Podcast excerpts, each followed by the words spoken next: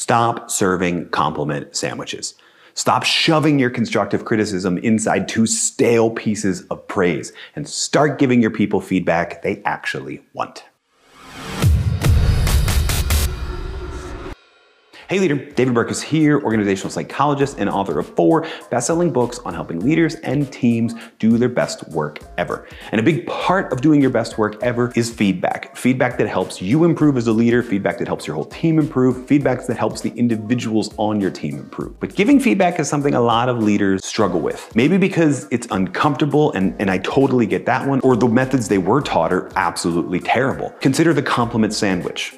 You ever eaten a compliment sandwich? A compliment sandwich, I don't know where this came from. I have to assume some 1980s HR manual somewhere first pitched the idea, but the idea behind a compliment sandwich is that you're supposed to take whatever constructive feedback you want to give somebody and just before it and just afterward, put a little bit of praise in there. Comment on some positive things. I mean, it's the feedback equivalent of Mary Poppins and a spoonful of sugar makes the medicine go down. And most people who get served a compliment sandwich, the end result is that they're really unclear of what the feedback actually is, and they're really unclear about how to change their actions, how to change their behavior in a way that can actually improve their performance. So the big secret to giving great feedback is to not serve compliment sandwiches. In fact, it's to break apart this whole idea. When you have positive feedback, give it at a different time than when you have constructive feedback or constructive criticism. The compliment sandwich might have been an effort to make it a little bit easier to receive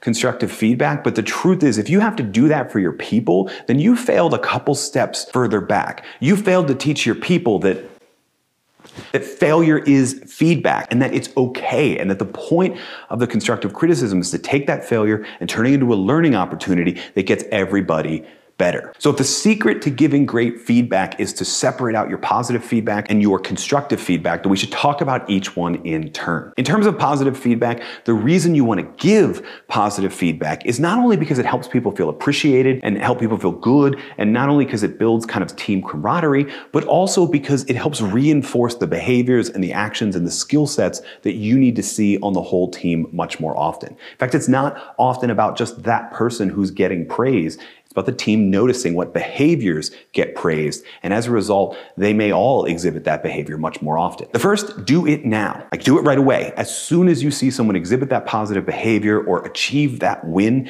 give them that positive feedback right away or as close to the moment as you can. Don't make a note of it and go, okay, well, at our next monthly all hands meeting, I'll make sure to open up with that piece of praise. It may work great for the meeting, but guaranteed it's not as powerful as giving people praise in that moment moment. That doesn't mean it can't be public. You may want to save it for the meeting because you wanted it to be public. You can still give that public praise in moment. Send a team-wide email with a shout out for what you just observed and how fantastic it is. Do the same thing in your Slack channel or in a group text message. You can find a way to praise someone publicly much more quickly than waiting for the next meeting. The second thing to keep in mind in positive feedback is to be specific. Comment on the specific action, the specific win, the specific thing you heard. Not just, hey, you're doing a great job, or not just, remember when you did that thing and man, that was awesome. Be specific about what you observed. The way that you handled questions from those clients and turned them into a buying decision, that was fantastic. And we could all learn a whole lot more about how to push a conversation forward through client questions from you. Great work. That's specific, the specific behavior you observed. And then the next piece to do after you comment that, the third thing you want to make sure to do is explain why it matters. Connect it back to how it serves the team or how it brings us closer to our objectives, but explain why that behavior behavior matters. That way you're sure that not only did this positive feedback serve to make that person feel great about their job, but you are gonna get great behavior out of everybody in the team much more often. Now you could go a long way through a discipline known as appreciative inquiry, where you actually just specifically focus in on giving your team just positive behavior. But there are going to be people who need to receive constructive criticism. There are going to be people for whom behaviors have to be addressed, underperformance has to be addressed, and there's no other way to put it, but this conversation sucks. It's hard to have this conversation. Yeah, I, I get it.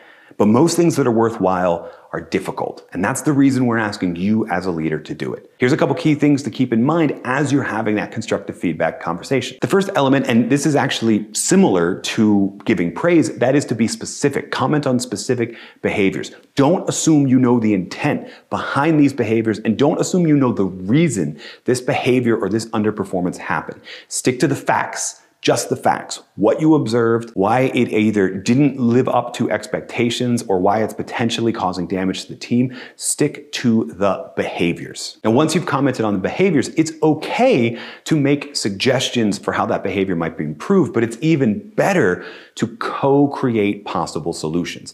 In other words, once you've had this conversation with somebody about the behaviors you observed and what needs to change, you want to bring them into the conversation about how they could act differently next time or what developmental skills they have. You want to make sure that you have their buy in on what needs to change. And the best way to do that is by involving them in the change. Remind your people that the reason you're giving them constructive criticism is that you believe they can get better. You believe they're capable of higher levels of performance. One of my favorite studies in education of all time looked at what comments teachers could add to their students' papers after they were grading them and found that when teachers added 19 simple words, they could dramatically improve the number of times that students were willing to revise their papers and the overall quality of the revision as well. Those words, I'm giving you this feedback because I have high expectations for you and I think you can meet them. And I think it'd be amazing if every leader closed every constructive feedback conversation with something similar. We're having this conversation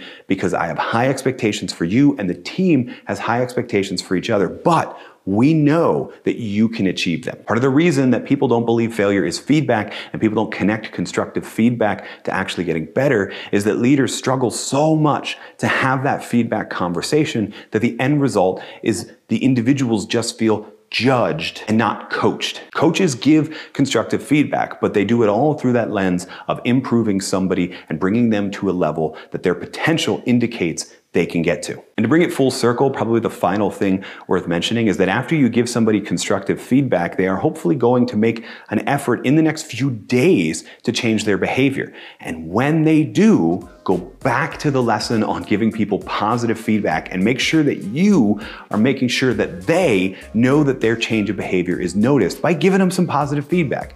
Again, the goal here isn't to serve somebody a compliment sandwich and shove some terrible piece of bad news into two stale pieces of generic praise. The goal is to get clear about what behaviors need to change and then praise people along the way to that change. And if you do that, you'll actually make sure that your people do reach that potential. You'll make sure that the entire team rises to that level of potential. And you'll make sure you've built an individuals and a team that helps everybody do their best work ever. Hey, thanks so much for listening to this episode. If you liked it, make sure you subscribe to the podcast. And while you're there, leave a rating and review because it helps share these messages with many, many more people. And if you really liked it and you want to go deeper, then check out the amazing resources we have for you at davidburkus.com slash resources. Guaranteed there's something in there that'll help you or your team do your best work ever.